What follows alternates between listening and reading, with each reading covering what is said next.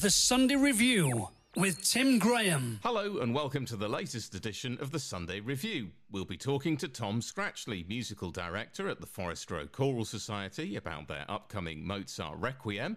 Sue Hayward is back with advice on planning the perfect budget holiday this summer, and Nic Wray from Tinnitus UK will be telling us how exposure to loud noises can affect our hearing. Norman Wong will be talking to former NASA astronaut Bruce Melnick about his career and his new role at the Kennedy Space Center in Florida. And Paul Talmey will be chatting to Arianne Murrell about what it's like living with alopecia. Plus, he'll also be finding out about the latest production at the Archway Theatre in Horley. All coming up in this edition. Forest Row Choral Society's been running for over 60 years. They're a friendly, non audition choir with around 65 members. At the end of March, they're holding a concert at St Swithin's Church in East Grinstead. Their musical director, Tom Scratchley, is here to tell us more. Tom, welcome to the show. Now, you've been involved with the Choral Society since 1985. Tell us a little bit more about the choir and how it's evolved over the years. It started, uh, yes, I think 1962, uh, and it was founded by my predecessor at Michael Hall School, uh, Cecil Cope, who started it um, as a group to support the music in, in, the school, and they were doing a performance of Bach's and John Passion. And so they wanted a, an adult chorus to support them, and, and so it, it, grew out of that. Really, it became an annual event, and uh, more and more people um, enjoyed singing with Cecil um, uh, because he, he was a he was a great guy and great composer and conductor. But then he um, resigned. He left, well, due to Ill, Ill health, actually. Uh, in when I came along as his successor Michael Hall, it was sort of almost, it was a fairly natural progression for me to take over uh, from him, and uh, so, so the, we had weekly rehearsals at Kidbrooke Park, um, and then I left the school, so and uh, but carried on with the choral society. But we felt at that time that it was it would be a, a, a good move for us to become more community minded and uh, move ourselves uh, into the village, uh, Forest Row. And so we started having our uh, rehearsals there and, and carrying on with the tradition of uh, choral singing. It means our repertoire is, is, is cl- classical in nature and we, we prepare biannual concerts. Uh, for orchestra and soloists and explore the choral repertoire. Uh, by that I mean, you know, the kind of likes of uh, Handel's Messiah and Bach Passions and Mozart Masses and Requiems and things like that. Uh, well, there was a large and generous uh, amount of repertoire there, and a lot of people like singing it. So, what does your role involve as musical director? Uh, a lot of time is taken up with preparing the repertoire uh, getting the music, rehearsing the music on, on, a weekly basis. We we rehearse for, for, two hours each week on Tuesday night at Forest Row Primary School, and uh, that's seven thirty to nine thirty. Um, and at the moment, the the, the numbers have, have bulged this term. We're doing the Mozart Requiem, which is a popular work in itself, but news has got around that that I'm leaving, so a lot of people from the past have wanted to uh, be involved in this final concert uh, on the 25th of March in St Swithin's. Um, so we've we've grown, and it seems to be growing every week. So uh, we'll have to stop at some point. Fantastic. Now you mentioned about the concert you've got coming up. How long does it take to put something like that together? Well, we, we split the the year into three terms, and the the, the first term uh, we do a concert uh, in November, and and then a, a, Christmas concert, and then the Easter term is uh, when we do our, our biggest work, uh, and uh, for that we we, rehearse. Uh, so we for, for, this concert, for instance, the one we're doing on the twenty fifth of March, we'll have had twelve rehearsals, twelve two-hour rehearsals um, each week. Now, it may be a little late for people to join you for the forthcoming concert, but for future concerts, are you looking for additional singers and do they need to have any particular skills or experience before they can join? Oh, definitely. Um, so the uh, at the beginning of the what we call the autumn term, which is the beginning of September, people will come, along. We're, we're not an audition choir. We're very much trying to develop the community event and, and encourage everybody to come and at first they can have a go. They don't have to commit themselves straight away. But uh, I mean, it's helpful. It's helpful if you do have a little bit of musical background or knowledge. Otherwise, there are other choirs uh, where they they they sort of rehearse viva voce and uh, more in the sort of barbershop tradition and pick it up and learn by rote without music. But there are there's a lot of uh, interest in those sort of choirs these days, community choirs, the sort of thing that Gareth Malone does. So remind us again about the concert and when and where it's taking place. Um, so it's on uh, Saturday, the 25th of March, in St Swithin's Church at 7 p.m and there's an entry charge of fifteen pounds, uh, which is uh, very good value because we we provide good program uh, with a full orchestra and uh, four professional soloists. That's great, Tom. Thanks so much for your time today, and all the best for the concert. Nice talking to you. Thanks. And as a reminder, the Mozart Requiem will be performed by the Forest Row Choral Society on Saturday, the 25th of March at St Swithin's Church in East Grinstead at 7 pm. Entry is £15 and you can buy tickets on the door. For more information about the upcoming concert and the choir in general, visit forestrowchoral.org.uk. That's forestrowchoral.org.uk. We'll post a link on Twitter at Sunday Review 107 and on facebook.com forward slash Sunday Review 107. As the cold weather continues, many of us have turned our minds to planning our summer holidays and some long awaited warmth. But with the current cost of living crisis, it might feel like an unaffordable luxury. So, how can we still plan for a great holiday and save some money at the same time? Fortunately, personal finance and consumer expert Sue Hayward is here with some advice. Sue, welcome to the show. Is it possible to plan a budget holiday while still making it an experience to remember? Absolutely.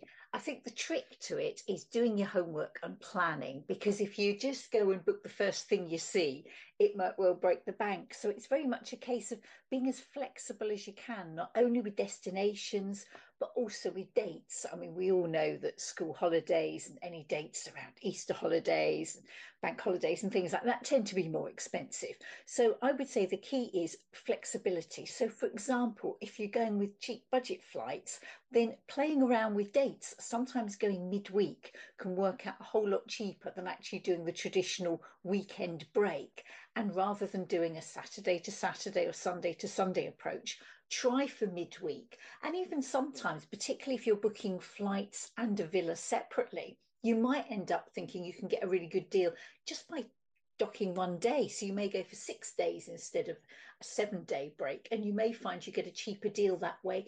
And equally with some hotels and apartments, sometimes you can get the third night free if you stay for two, depending on where you're going.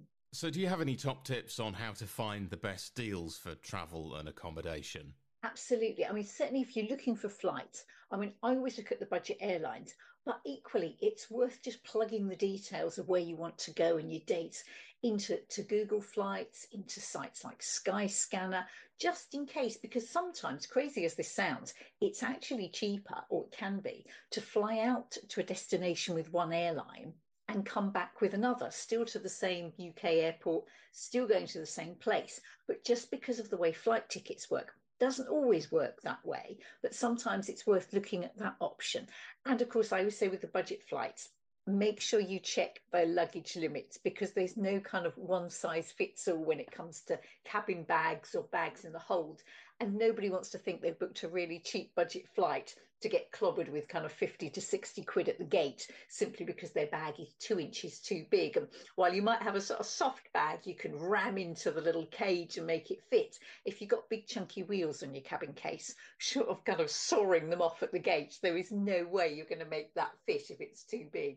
Yeah, it does seem that with more and more airlines, there are hidden costs for checking in bags or selecting seats that can bump up the initial price that you see. Absolutely. Do you know what? I never reserve my seats. I know it always comes up with a little option. Do you want to pay more for this? Do you want to pay? I mean, I booked some flights the other day with EasyJet and it was coming up did I want meal vouchers? Did I want all sorts of different things?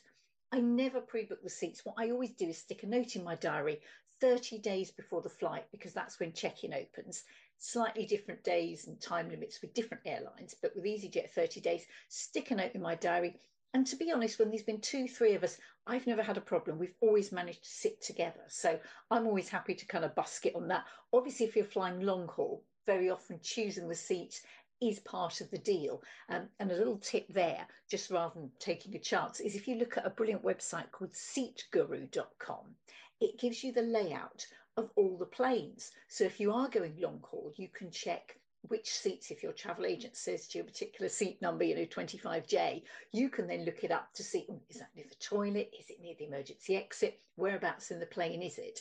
And it just gives you a bit of a heads up on where you're going to be sitting. So you don't find that you sat there and you're probably the only seat on the plane without a window or something.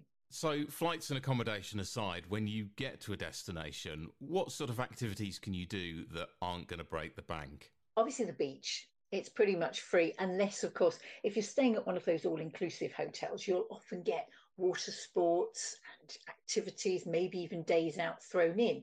But if you've done your own DIY holiday, then obviously the, the beach is usually free. Your apartment may have its own pool. And you can often find in places that hotels locally will let non residents go in and use the pools simply because they're keen for you to buy a drink while you're there. You might have some chips or something like that. So don't feel you've got to stick just to your own pool. Look around, you might be able to use someone else's. If you are doing any activities, like maybe you're going to the local water park, always book in advance because booking in advance means you usually save money on tickets. And sometimes you can save with doing little tours. You might find a little place down the road that will throw in the price of the minibus to get you there and the ticket maybe even lunch as well. So it's worth looking at that as well as the DIY option and if you do want to do a day trip, sometimes it's going to be a lot cheaper just to hire a car for a day rather than say if there's four of you all paying to go on the little tour bus. And personally, I'm never very keen on the, the whole tour bus thing. I prefer to hire a car and do it myself. Local companies can be brilliant that way for car hire. And depending where you are, Spain, Greece, somewhere like that, you may even be able to have a haggle on the day.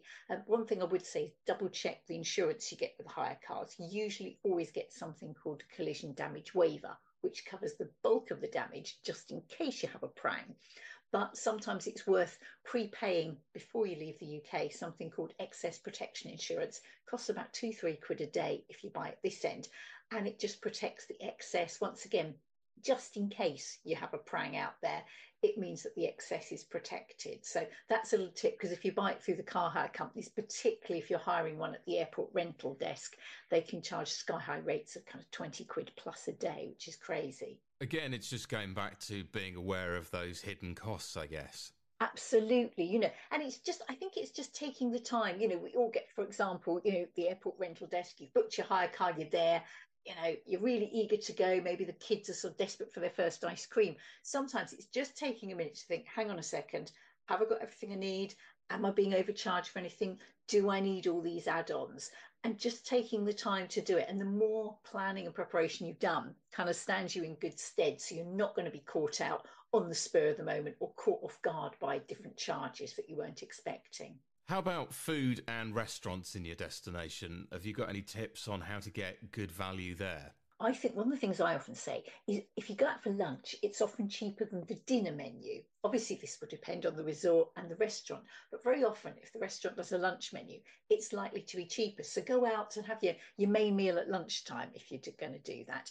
And some places do such massive platefuls that you can actually get away with either sharing between two of you or even going for a starter each. I mean, certainly I love Greece. I go there all the time. And whenever I'm in Greece, I often just have a starter as my main meal because the places we go to, they're so generous with their portions.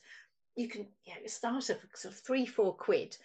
It's great. You're saving the money. You're not wasting it by ordering a huge meal. And very often they will give you a little dessert afterwards, free or on the house. So just be mindful of sometimes if the portions are big, and certainly if you're heading to the States, they are mammoth sized portions very much. I mean, I ended up having a side of macaroni cheese once in New York and I couldn't finish it. And it cost the equivalent of about four quid, just the side dish. So be mindful of the portions. If you've got children with you, often a lot of places will do kids' meals. And if they don't, once again, you can maybe get a starter each for them, something like that.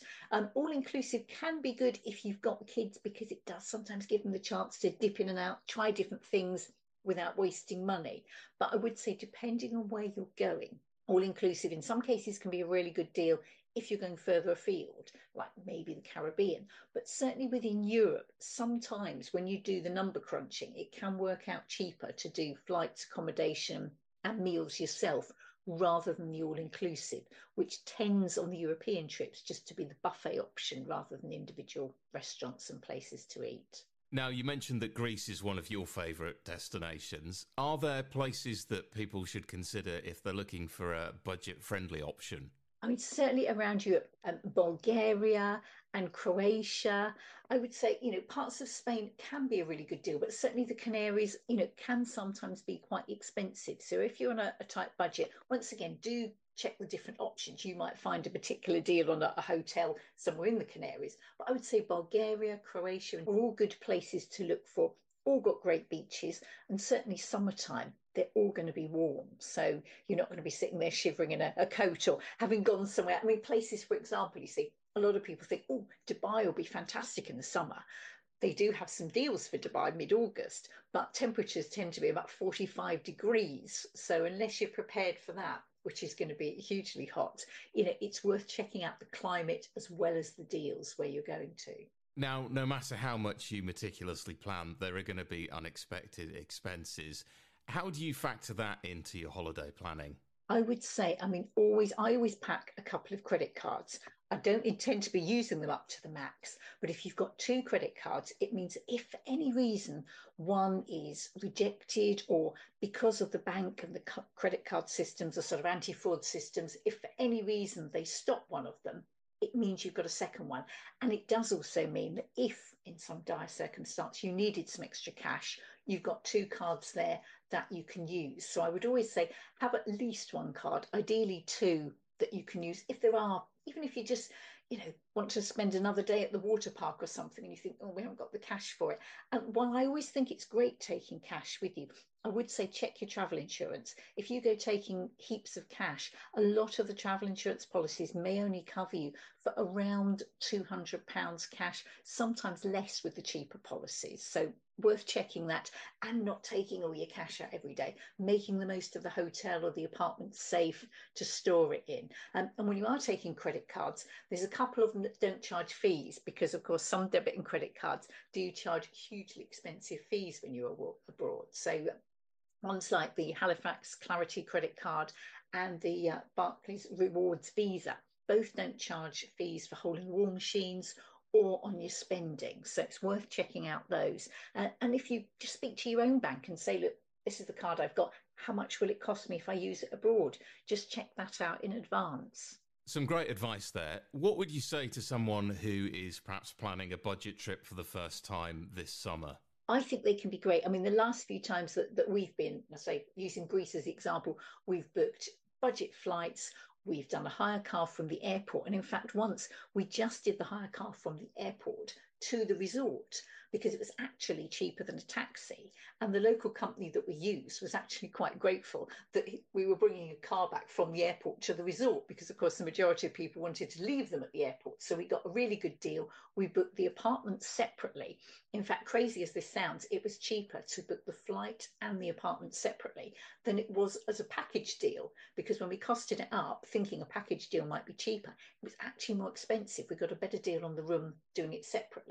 So I would say be prepared to play around because you can actually save quite a bit of money. And the money we saved, I think it was about 50, 60 quid, then can go towards your, your holiday spends, ice creams, you know, drinks by the pool and that lovely meal out.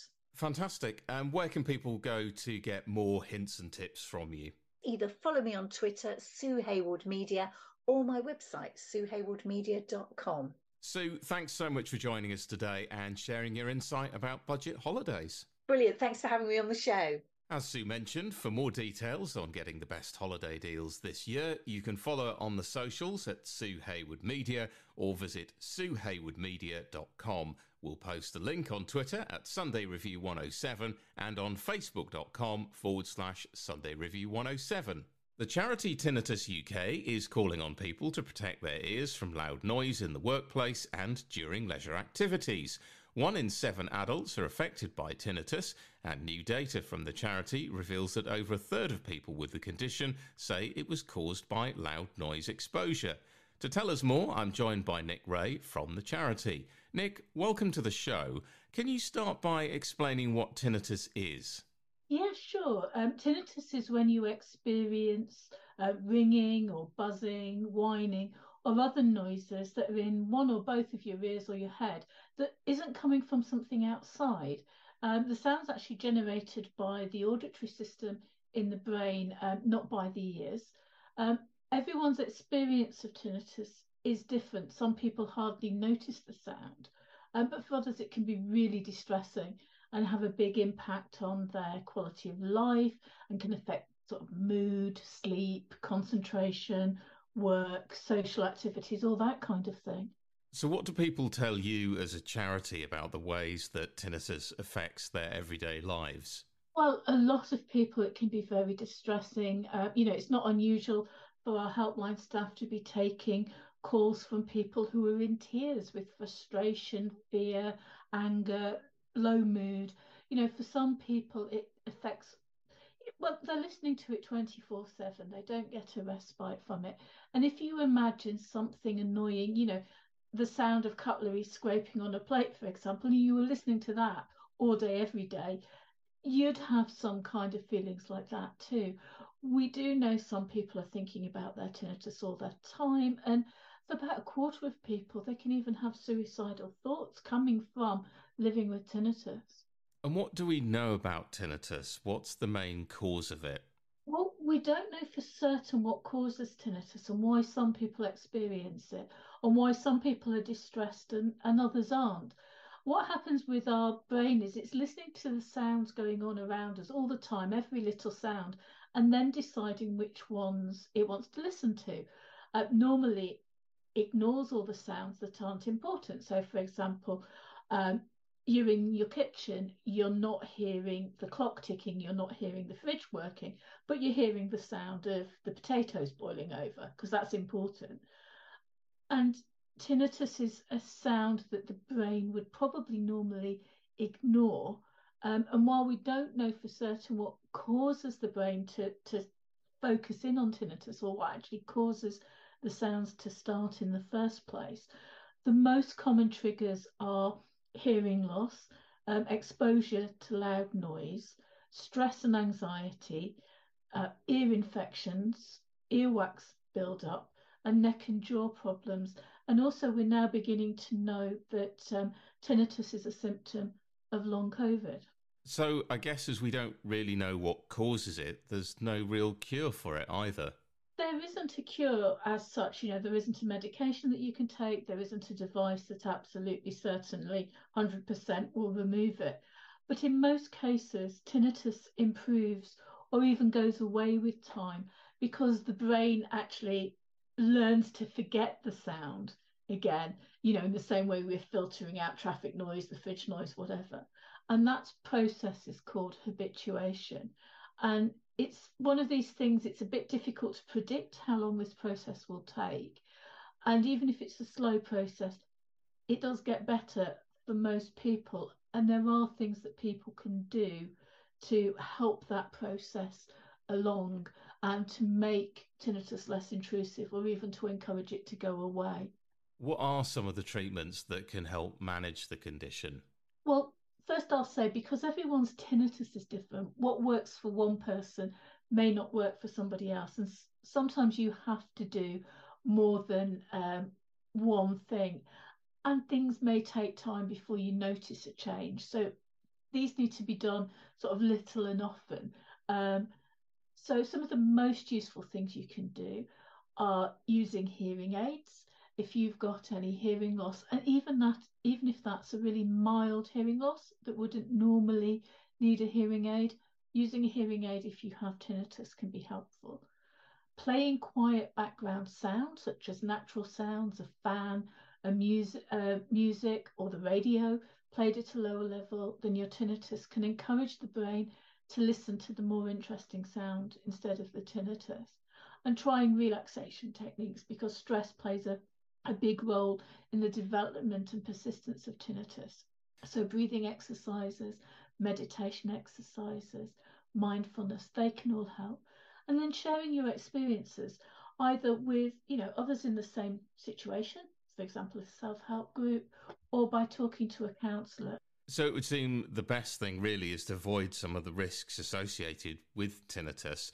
What did your research tell you about people's awareness and, and use of hearing protection? Well, we were we were quite surprised. We knew that exposure to loud noise is a common cause for tinnitus, but what we didn't realise was just how many people think that exposure to loud noise is behind their own tinnitus. And 35% of people uh, believed that their tinnitus was caused by loud noise in our survey. And this could mean that 2.7 million adults in the UK had their condition triggered by noise. And that is the one thing we can control. We can't control necessarily earwax buildup, ear infections, hearing loss due to old age, but we can control how and how much noise we're exposed to. Now, people may be a little bit more aware of noise in the workplace, but what are some of the activities that can cause hearing damage when we're out and about generally? There's all kinds of things, and actually, even at work, people aren't necessarily using hearing protection appropriately um, in all situations. So, some of the situations where people might be exposed to noise and they've not necessarily realized that it could reach dangerous levels are things such as motorcyclists because when you're out on your bike the, the, sound can reach levels that can be dangerous particularly as you know you're not necessarily going to just be on your bike for five minutes. You might be out all afternoon um, because noise exposure is not just about volume it's about duration as well and then, of course, if you're into DIY or gardening, I mean, power tools such as drills can reach 100 decibels, which is 20 decibels over the safe sound level. And our research showed that only a quarter of DIYers regularly or sometimes used hearing protection. And then there's things that you might not realize can get very loud. So if you're traveling in and around London, some tube lines can actually be louder than the drill and reach almost 110 decibels. And yet, only a fraction of people, maybe one in 10 people, said that they used hearing protection. And, you know, bizarrely, some hair dryers can reach 95 decibels at high speed. But again, less than one in 10 people use hearing protection when drying their hair. Now, you know, if you've got long, thick hair, you can be using a hairdryer for 15 minutes. And at that kind of duration and that kind of sound level, you could be damaging your hearing. So, what is the charity's advice then to people who are being exposed to loud noises? Well, we're um, saying to people always wear appropriate hearing protection when you're in a loud space or you're working with loud equipment. And that doesn't have to be, you know, there's all kinds of hearing protection. It doesn't have to be the big over the ear ear defenders, although sometimes they're the most suitable. You can get little, very discreet in ear earplugs. Um, and they don't have to muffle the sound. If you buy something like musicians' earplugs rather than the foam ones, you can hear everything as clearly as you could, but just at a safer level. Obviously, try and avoid being exposed to excessive noise for loud periods. So take breaks. Take breaks if you're listening to loud music or if you're at a venue. Um, every sort of hour or so, it's a good idea to give your ears a break. If you have hearing protection, obviously wear it appropriately and replace it if it's worn or damaged. and then also have your hearing checked regularly in the same way you would go and have your vision checked or your blood pressure checked. Some excellent advice there. Where can people go to find out more information? Well, our website um, at tinnitus.org.uk has lots more information about noise exposure and hearing protection. And we also have a team of trained advisors who are able to offer help and support um, via live web chat on that website or on 0800 018 0527. That's great. Nic, thanks so much for joining us today. Thank you, Tim. A reminder of that contact information again. Their website is tinnitus.org.uk. That's T I N N I T U S.org.uk. Or you can call them free on 0800 018 0527. That's 0800 018 0527.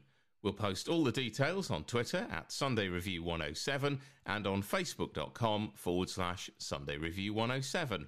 Our fascination with space exploration continues at pace, with plans to take astronauts back to the moon and onto Mars. Norman Wong was lucky enough to chat to former astronaut Bruce Melnick about his career and his new role as a visitor complex ambassador at the Kennedy Space Center in Florida. I was in the sixth grade when Alan Shepard first flew, and uh, that was the first time I thought about, wow, how cool would that be to fly in space? And from that point on, my mother encouraged me to do the best I could in education, and someday I might be able to get into college since no one else in our family had ever been to college. And I was able to get into the Coast Guard Academy and get an advanced degree while I was going through flight training. And in 1977, when the shuttle program was starting to select astronauts. I started applying, and I applied uh, six times after that for 10 years. I applied every chance I could, and in 1987, I was finally selected by NASA as the first Coast Guard astronaut. So, perseverance paid. What are some of your fondest memories from your career with NASA? Well, just getting there the first year, a lot of people don't realize about the training experience, but it took uh, it takes at least three years of training before you uh, were qualified to fly on a space shuttle. The first two years was more or less generic training, and the third year was training for your specific mission. And that third year, uh, you spent the whole week with your crew every day, six, six days a week sometimes, training for that flight. But that first year with the generic training was one of my most memorable experiences. You know, I thought I was just going to learn how to about flying in space and how the space shuttle flew, but we we had to be meteorologists, we had to be oceanographers, we had to be photographers, we had to be astronomers, we had to be physiologists, we had to be almost psychiatrists and psychologists. Uh, uh, it was is a fire hose approach to every ology, ography, you can think about just so you could be prepared for that space flight because you never knew what kind of experiment or uh, ex- experiences, experiments, or scientific things you were going to do while you're on that space shuttle. So that was one of my most memorable experiences, even before I got to fly, was the education that I received before I got to fly. Then once I launched into space, uh, obviously the the the first launch going uphill is just an amazing ride. But when I finally got to space in zero G after main engine cutoff or MECO, and I got to see the Earth for the first time from space. It's it's burnt in my memory. I'll never forget that. looking back at this planet, so beautiful, so blue, with white clouds and the black vacuum of space above it. That's that's my, one of my most memorable experiences. What does it take to become an astronaut, and what advice would you give to those looking to do it as a career in the future? Well, first thing is be persistent. Um, get the best education you can possibly get, and if you're younger, do what your mom says. Uh, but the main thing is is pursue a career that you know you're going to enjoy just on the outside chance you don't become an astronaut. You know, if you think back to, you know, 1961 when Yuri Gagarin first flew, there's still been only just a few, a handful of people over 600 that have flown into space from all countries, from the paying passengers to the NASA astronauts. Just over 600 of us have had that experience. So the selection process is really tough. So anyway, make sure that you're you have established yourself in a career that you enjoy if on the outside chance you don't get selected, but keep trying and keep advancing your resume, keep uh, accomplishing things that make you stand out amongst your peers. Can you tell me about your work as an ambassador for the Kennedy Space Center Visitor Complex? I'll tell you, it's the best job in the world for an astronaut. The KSC Visitor Complex is is the only place on Earth where you can view the past, experience the present, and look into the future. Uh, we've got exhibits there, you know, going back to pre-manned space flight where you can see the, the the developmental rockets that are actually real rockets in our rocket garden. Uh, you can you almost touch them, and there's a, a, a communicator that will brief you on those rockets. And in that rocket garden, we also have the the Mercury program rockets, the Gemini capsules, and then we have a Saturn V in its own building where you can actually see a genuine Saturn V rocket that would have gone to the moon had the program not been canceled. And then in, we have the Atlantis exhibit, which is the actual space shuttle Atlantis that's sitting in its own building.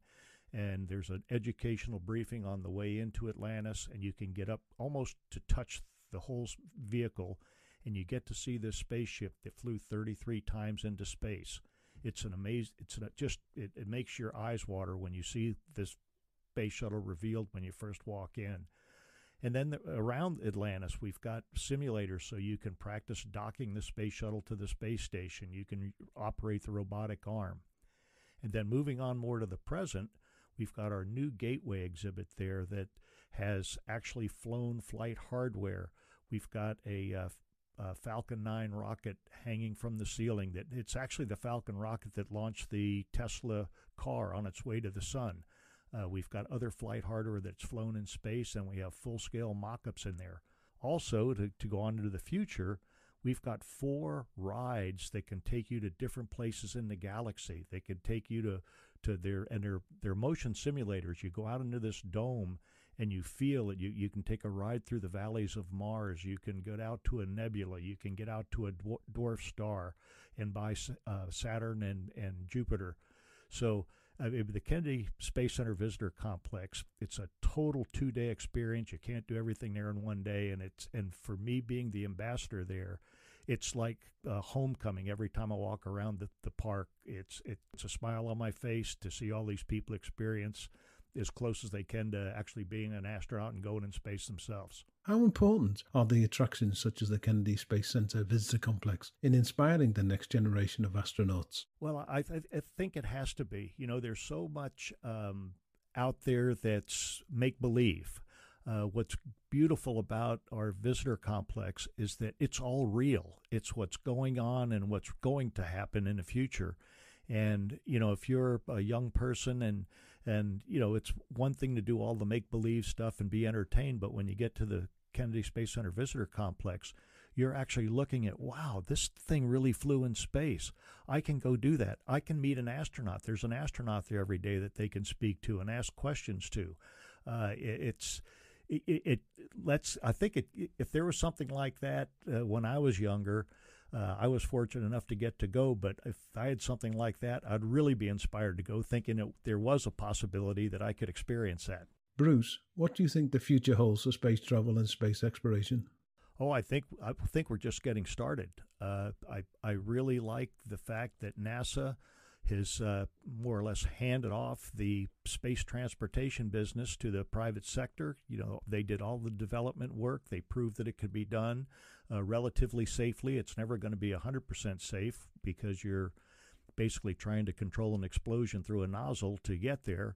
But um, now that they've handed off the regular space transportation to the commercial sector, NASA's gone back to its roots, and that is the exploration, and that's why we've got the Artemis program, and we're going to get back to the moon. You know, we've got we've already flown the Artemis the first time. Next year, we're going to fly an Artemis crew around the Earth and around the moon, and then the following year, we're going to actually land people on the moon. So, NASA's exploring, and the civilian uh, sector, the private sector, is providing space transportation to space station and low Earth orbit, and even for tourism. I think the future is bright. Do you have to pinch yourself sometimes just thinking that you were able to do all of this? Oh, I, I can't believe it. You know, I wake up, I wake up every morning, and uh, I just there's not a, a day goes by that I don't think about how lucky I feel I am. I it, it's hard to believe. You know, I, am just a normal human being, and to have been able to have that experience, like you say, I've got to pinch myself to believe that I really did that. Where can people go to get more information about the Kennedy Space Center Visitor Complex? Well, we've got a website, ksc.com, and everything you need to know is on there. It'll tell you what the upcoming launches are, and I've got to mention that. It looks like we're going to have up to 80 launches this coming year, or this year that we're in right now. We had uh, 57 launches last year, and that's another thing about the visitor complex. If you come and spend a week in Florida, which is where we're located, uh, odds are you're going to get to see a, a live launch. Um, so KSC.com will tell you everything you need to know, who the astronaut of the day is going to be, and all the other things that are opportunities that are available to you. Former NASA astronaut Bruce Melnick speaking there to Norman Wong. For more information on the Kennedy Space Center Visitor Complex, visit ksc.com. That's ksc.com. We'll post a link on Twitter at Sunday Review 107 and on facebook.com forward slash Sunday Review 107. On his mid morning show on Tuesday, Paul Talmey heard from Arianne Murrell about what it's like living with alopecia. My journey started uh, over 20 years ago. I was 12 at the time. Uh, I remember going to the hairdressers. I used to have my hair curled uh, probably once a month when my mum went for a hair hair appointment. Uh, the hairdresser noticed I had a patch. She'd mentioned it to my mum. Um, at the time, my mum didn't want to say anything to me in case it grew back. Um, unfortunately, it didn't, and the patches got bigger, and I noticed uh, it started thinning, and but it it took about just half a year for it all to to fall out with a few um, long hairs still in there. So we we decided to shave my head. Uh, during that time, just a few months after my first patch, my sister's hair fell out, and uh, she was four years older the we went to a number of doctors. My mum paid privately as well because she wanted to get down to the root of the problem. Uh, the doctors said there was no hope. It, it could have been said privately in, instead of in front of a 12 year old because that put me down quite a bit. Uh, so we tried a number of treatments, they didn't work. Uh, so at that stage, probably by the time I was 13, well, yeah, during that time, I, I had I got my first blonde wig, and I was um, brown before. Uh, so, with the treatments not working, I decided not to go through with any more treatments because it was disheartening. Um, so we got into a lot of support groups, Alopecia UK. We met through a lot of uh, other charities. I was invited to uh, Wales a convention, and there was a lot of other people with the same condition, uh, young kids. It felt like a second family to me because we were all in the same boat. We I had a lot of support around me, and I didn't want to leave that convention because I thought I was the only one in my area at the time that had it. It was not common uh, to to see someone with alopecia a lot of people still hide it to this day when they're not that confident to show show their head. So, do, do you think that if you hadn't have been there, you you just still struggle on your journey? I would have coped with it in my own way. I wouldn't know how long that would have taken. It would have probably taken a lot longer. Um, but we were determined that I needed support. How how quickly did you have to adapt to? To did it just come to terms with it straight away, or? No, it it it took quite a few years, but with everyday life, you have to get on with your day to day tasks and, and going to school. Um, I didn't take it very well in high school because I was bullied quite a lot, and before I had my wigs, we they used to, I was a prime target back then, so a lot of boys would prompt each other to pull my bandanas off in the in the corridor. Or this one time, this boy was behind me on the bus, and we were getting off and I just felt my bandana come off. And I looked around at this boy, and he just had a smirk on his face. And I could have punched him, you know, uh, but I, I wasn't confrontational back then. Yeah, so that was a particularly hard time. I learnt to adjust because that's who I am. I'm, I'm quite confident. Um, with my sister, her hair didn't take that long to grow back. So I was happy for her that her hair grew back because she wasn't as confident and social as me, so she would have found it a lot harder to adapt to it if it hadn't grown back now. Uh, so I just learnt to deal with it I I found my support groups. I had my wigs on. I went to college. I studied hairdressing, and it was nice to be near hair. I found my first boyfriend. He was very accepting.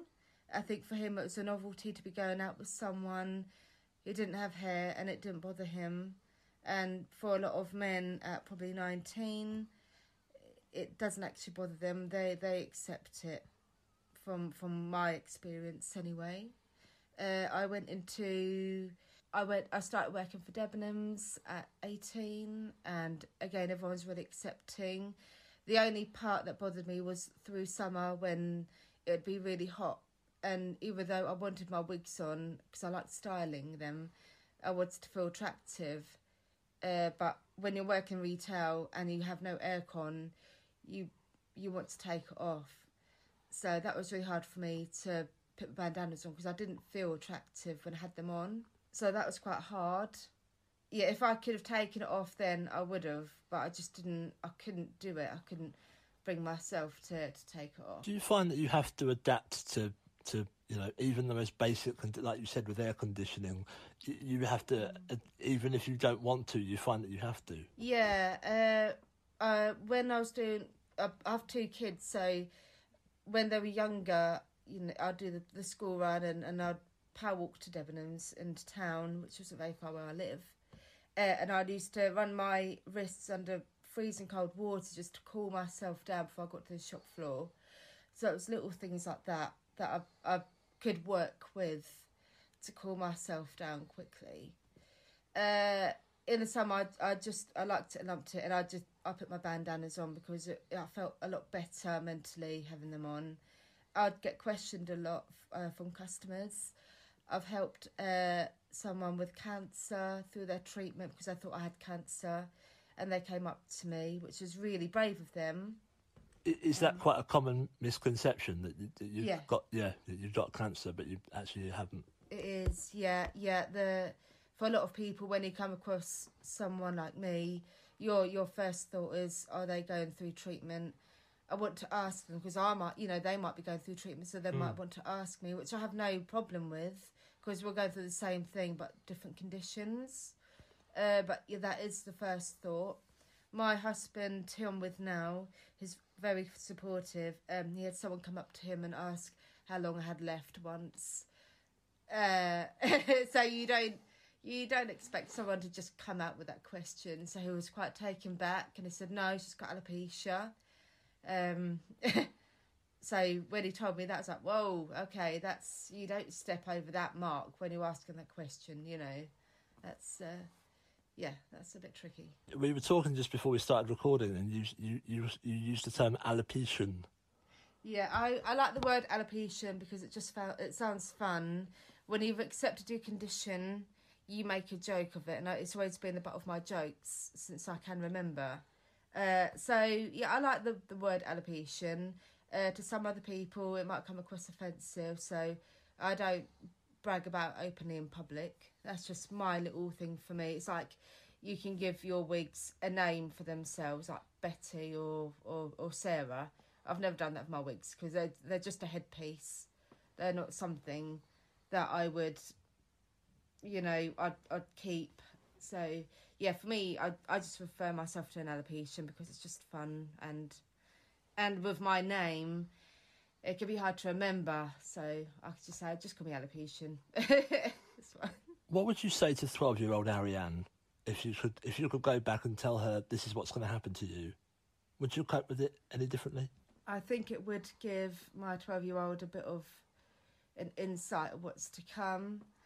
But I don't think it would have changed my feelings back then if I went back to myself because it's very when it happens to you then it's it's very raw so it's very hard to see the lighter side of it because it's quite a long time to wait.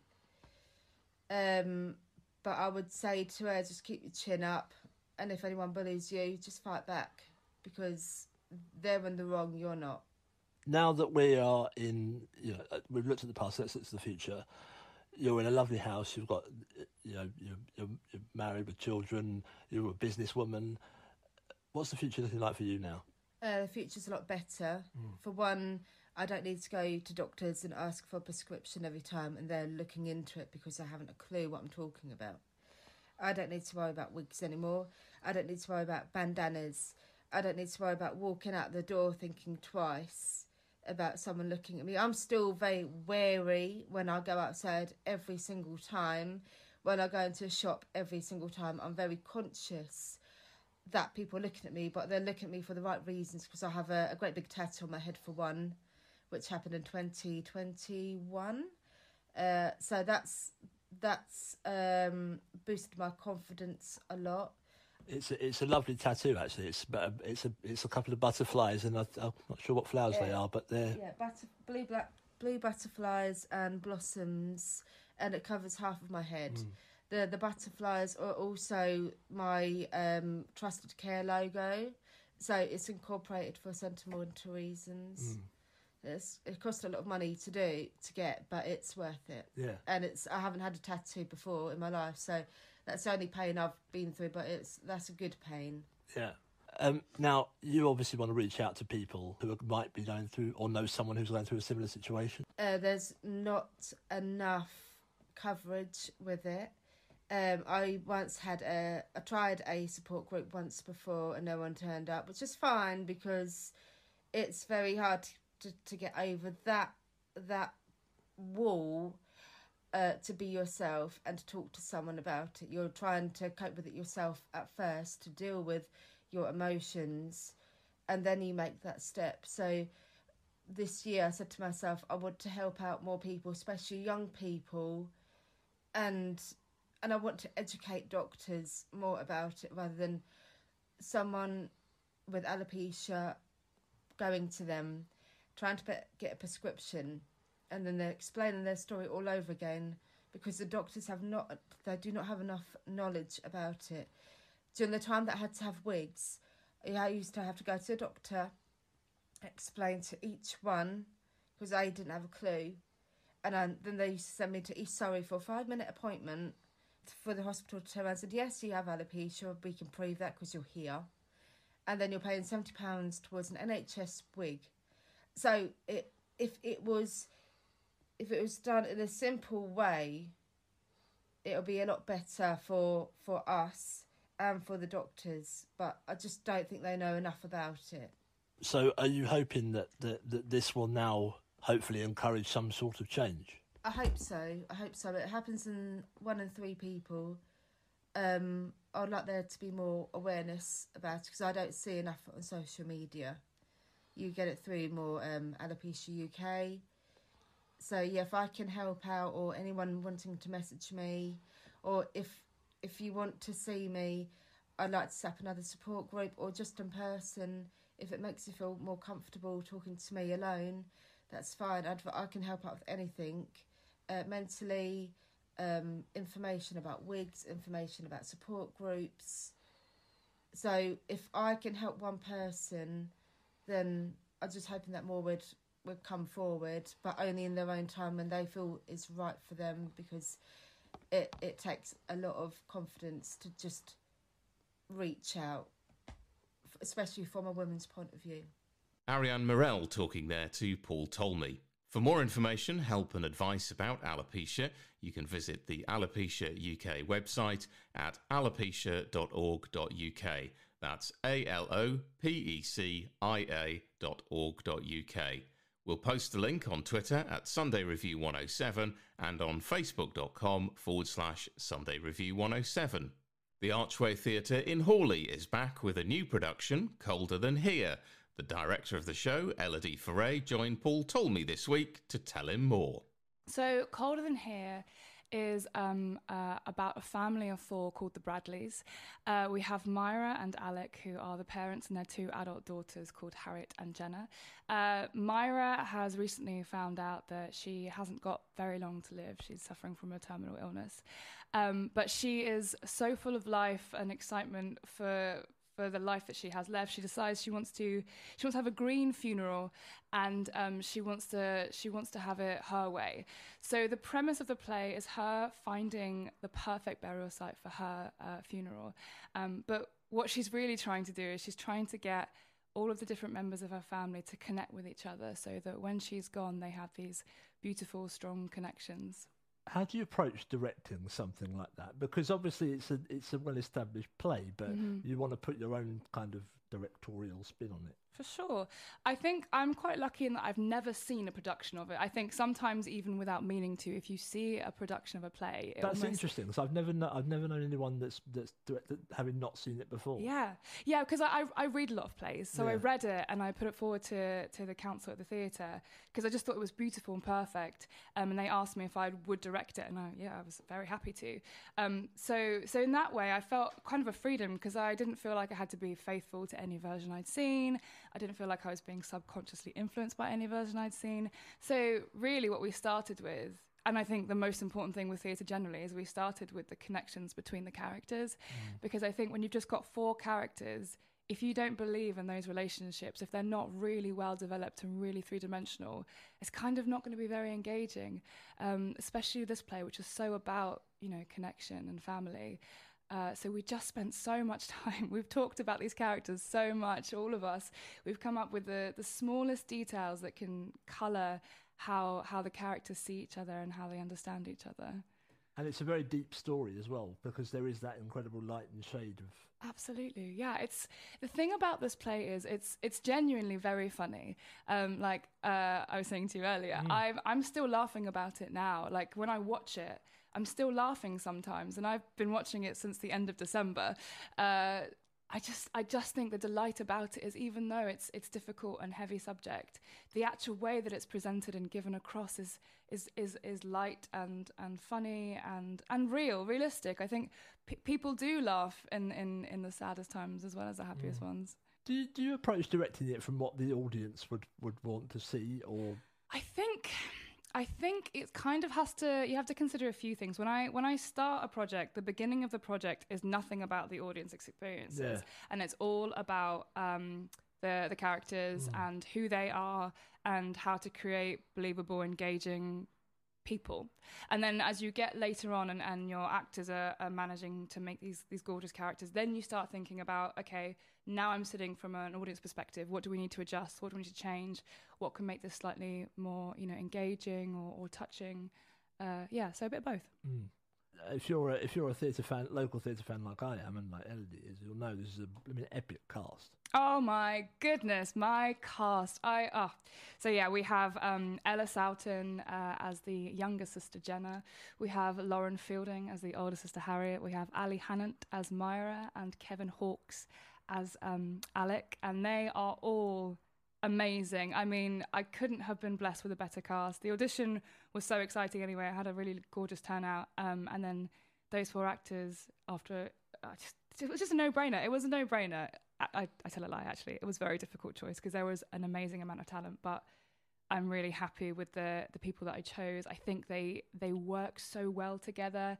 They take direction beautifully they they find their characters in ways that you know I I couldn't tell them to. There's just you know if you're talented, you're talented, and if you're hardworking as well, it's a perfect combination. And you can't you couldn't have envisaged their interpretation of it at the start. No, I think as a director, you have to you have to go in with a certain vision of the play, but I think you have to be really open to what your actors bring to you or else it's very um, it's a very boring process. If, if you as a director go i think they're this way you'll be playing it this way um, and i you know i don't care what you say. Whereas if you go okay um, show me what you've got and then let's let's build on that together you know uh, let's see what we agree on what we disagree on. Sometimes if if an actor makes a choice i'll ask them to explain it to me sort of justify it. And if i you know if it makes sense i'm like okay great i, I didn't get it but now i get it uh, and now we can just work on bringing out that idea a bit more. Um, yeah, I, I don't, I don't want, I don't, it doesn't feel like um, I'm leading it. It's more like we're kind of all working together to make the best thing that we can.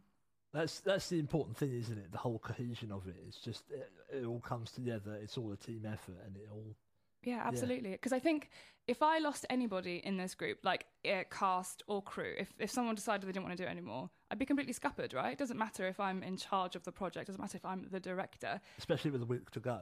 Especially with a week to go. But but it's it's it's what I mean is that everyone is important in this production, and to uh, not appreciate that, I think, is a, a great oversight.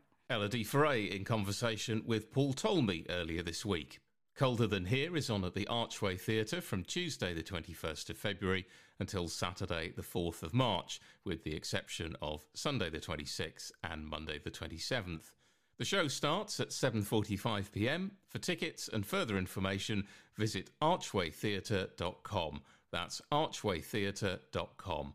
And that's it for the latest edition. We've got all the information on the features you've heard today on Twitter at Sunday Review 107 or on facebook.com forward slash Sunday Review 107. I'll be back on air next Sunday morning from 10am on 107 Meridian FM or on meridianfm.com, or you can download the latest podcast. Until then, take care and have a great week ahead.